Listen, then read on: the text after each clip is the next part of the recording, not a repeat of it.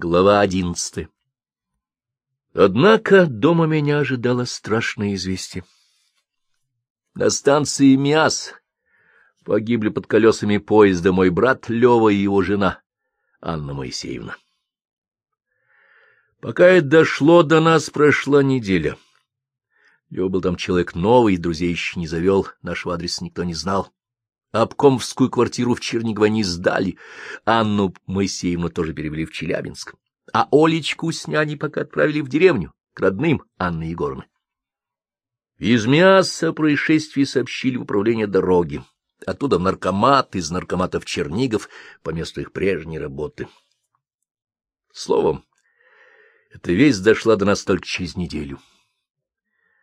Леву и Анну Моисеевну похоронили в Миасе, на похороны мы тоже уже опоздали.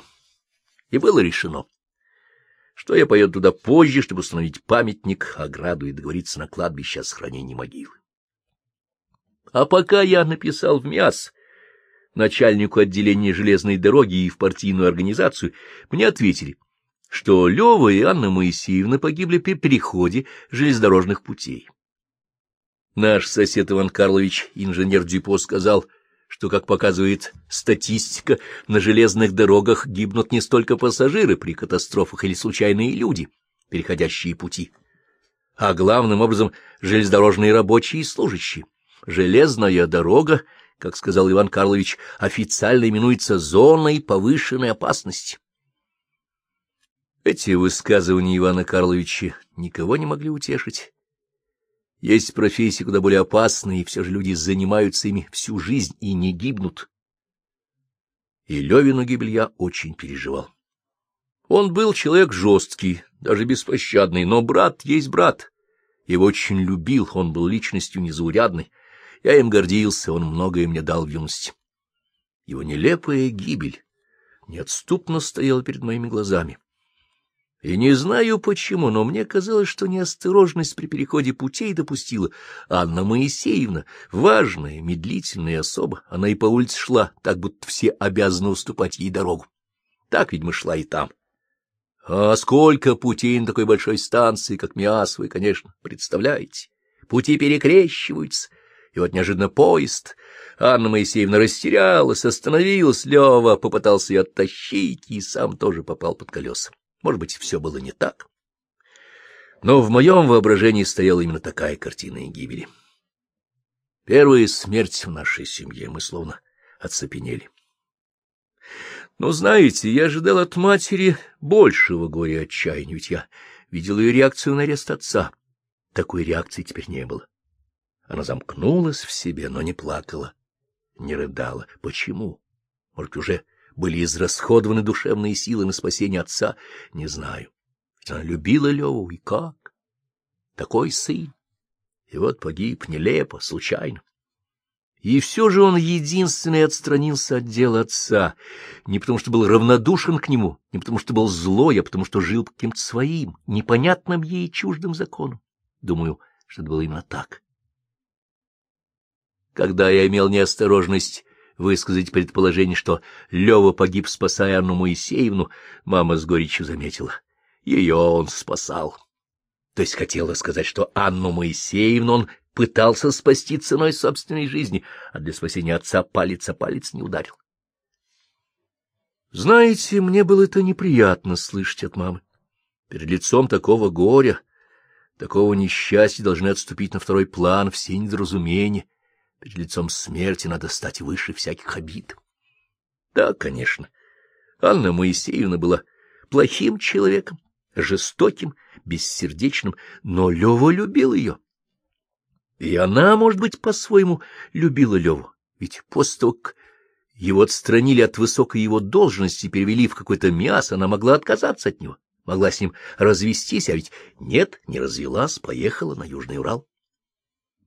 И ее и Леву уж поздно судить, их нет, они ушли из жизни. Впрочем, не будем судить и мать, таков ее характер.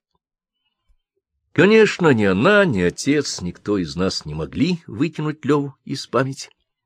Но постепенно жизнь вошла в свою колею, такая у жизни способность, куда бы ее ни забрасывала, как бы ни закручивала, не выворачивала, все равно она возвращается в свою колею.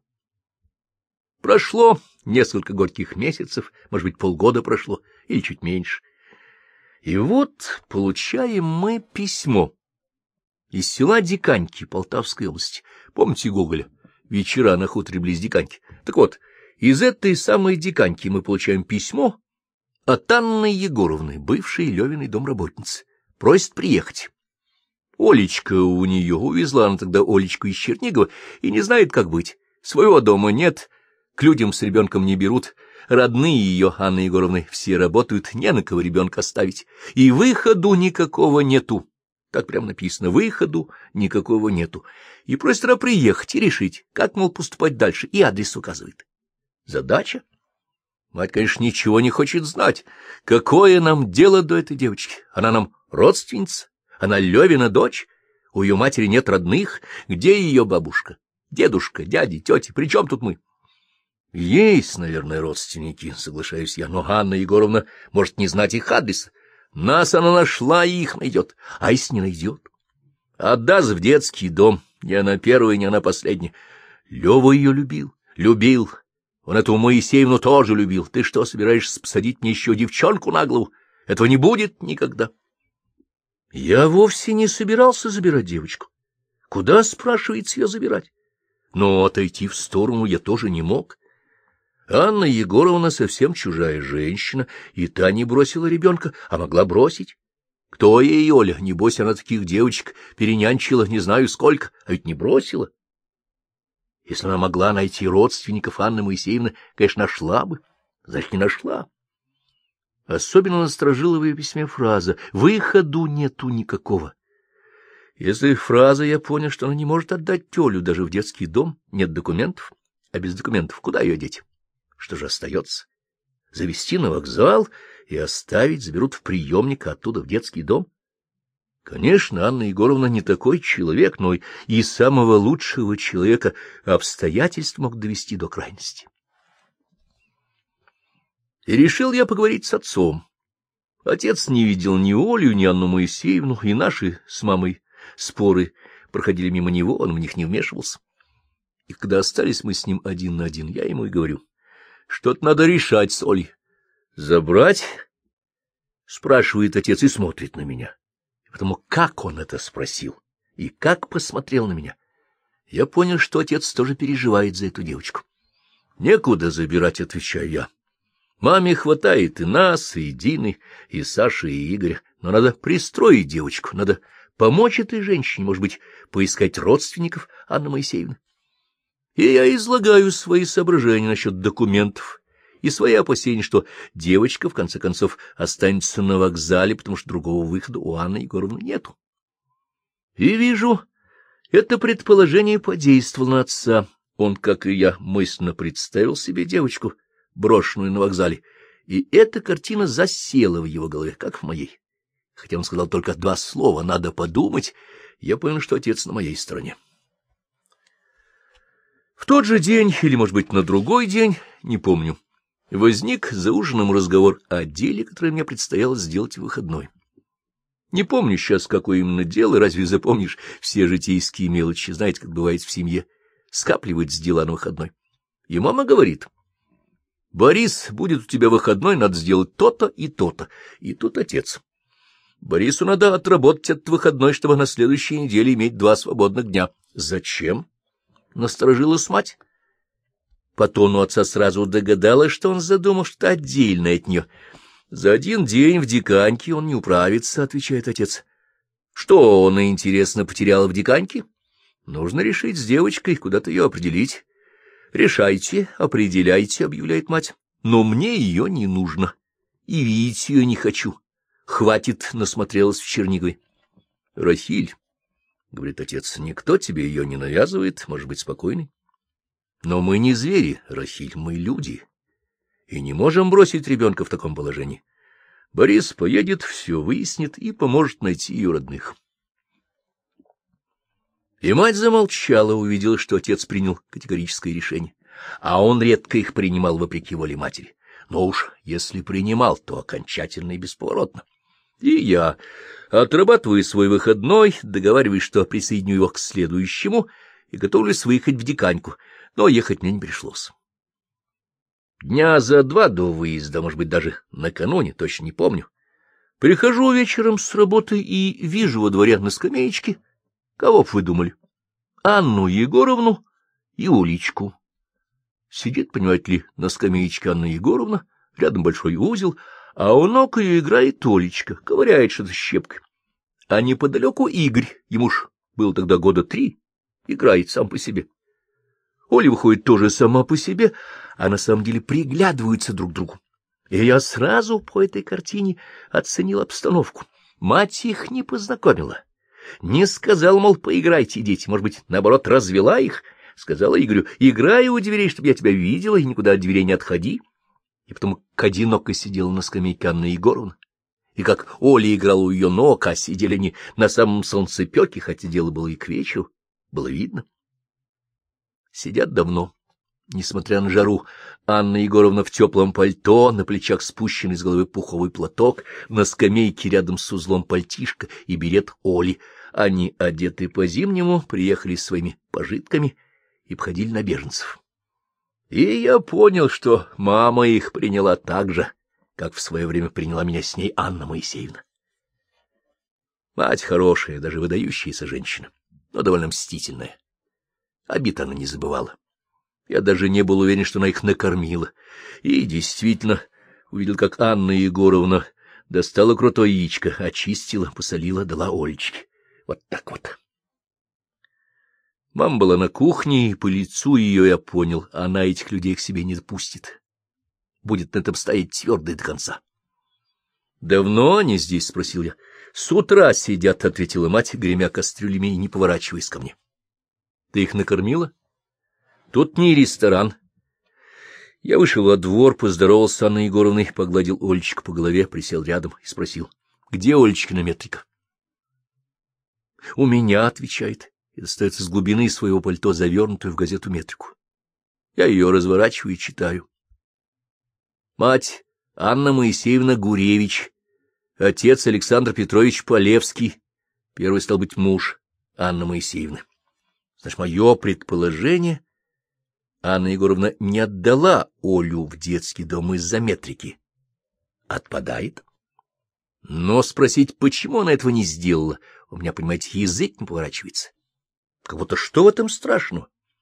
Я знаю много хороших людей, прекрасных специалистов, которые воспитывались в детских домах. Но вот спросить у этой женщины, сидящей на солнцепеке в зимнем пальто, почему она не отдала чужого ребенка в детский дом, а забрала к себе, возится и мучается с ним, задать такой вопрос я не мог. Это был бы не вопросом, а предложением отдать Олю в детский дом. Но ведь не за этим предложением она приехала. Это могла сделать без моего совета, а не сделала. Спрашиваю, есть у Оли дедушка, бабушка, дядя, вообще родные? Должны быть, отвечает. В Киеве, а где искать, не знаю. А нас как нашли? Через ваших земляков, отвечает. Я не стал уточнять, через каких именно земляков. В Чернигове их много. С некоторыми Лева поддерживал отношения. Анна Егоровна, может быть, знала их адреса, могла просто встретить на улице. Черников не такой уж большой город, не столица, и не в земляках дело. И не в том, как она нас нашла. Дело в том, что именно к нам она привезла девочку. При желании могла бы разыскать и родственников Анны Моисеевны, женщина смекалистая, но обратилась к нам, привезла Олю к нам. Почему же именно к нам? Я потом часто задумывался над этим фактом. Каков, думаю, был ход ее мысли? Может быть, вы сформулируете это лучше меня, но я понимаю так. Она видела нас с матерью несчастными. Теперь несчастна Оля, и вот одно несчастье потянулось к другому. Мы, Оля, чужие люди, это правда. У Оли наверняка есть родные, тоже правда. И все же высшая правда в поступке этой женщины. Она видела нас осиротевшими и знала, что мы не можем быть равнодушными к осиротевшей Оле. Пришел с работы отец, пришли занять Дина и Саша, сели обедать, посадили за стол Олью Анну Егоровну, все шло уж помимо матери. Она понимала, что без этих людей никто за стол не сядет, но была не тем человеком, который так быстро сдается. Накормила нас и, не убрав со стола, не перемыв посуды, ушла к дедушке и бабушке. И там этот вопрос, конечно, дебатировался. Вскоре приходит дедушка посмотреть на Олю и принять участие в семейном совете. Анна Егоровна убрала со стола, перемыла посуду. Дина играла с Олей и Игорем в разные игры, и в доме стало шумно, потому что когда в доме один ребенок, то это одно, а когда больше одного, то уж куча мала. Только Саша не играл, молча и задумчиво смотрел на Олю. Маленький. Сколько ему было? Одиннадцать лет. Но уж тогда он остро чувствовал чужое несчастье, сразу угадывал в человеке страдания. Мне кажется, что мама ушла из дома не только в знак протеста, а потому что не могла вынести взгляда Саши. Он был ее кором. И вот пока Дина играла с детьми, дедушка, папа и я рассмотрели и обсудили дело со всех сторон и приняли такое решение. Оля останется пока у нас, а я пытаюсь разыскать в Киеве родных Анны Моисеевны. Мать, конечно, будет против, но мы ее убедим, а если не убедим, то Олю заберет дедушка к себе, к дяде Грише, они по-прежнему жили вместе. Позвали Анну Егоровну и объявили ей наше решение. Она сидела на табурете, разгладила аккуратно передник, выслушала нас, поблагодарила вежливо, с достоинством. Потом спрашивает, а со мной как поступите?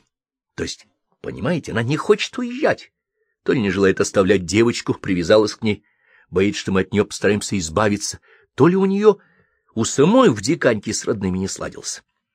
Но и нам Анна Егоровна не нужна, у нас никогда не было домработницы, не тот, знаете, бюджет и не те люди. Однако, видим, Анне Егоровне тоже деваться некуда, и надо помочь человеку. Ну ладно, чтобы больше не возвращаться к этому, скажу вам, что отец устроил Анну Егоровну в железнодорожном ФЗУ уборщицей, а со временем и дворником. И она получила при ФЗУ комнатенку, какая положена дворнику, а Оля пока осталась у нас. В Киев я поехал месяц через два-три. Когда работаешь мастером на фабрике, не так-то просто выкроить несколько свободных дней. Родных Анны Моисеевны в Киеве я не нашел.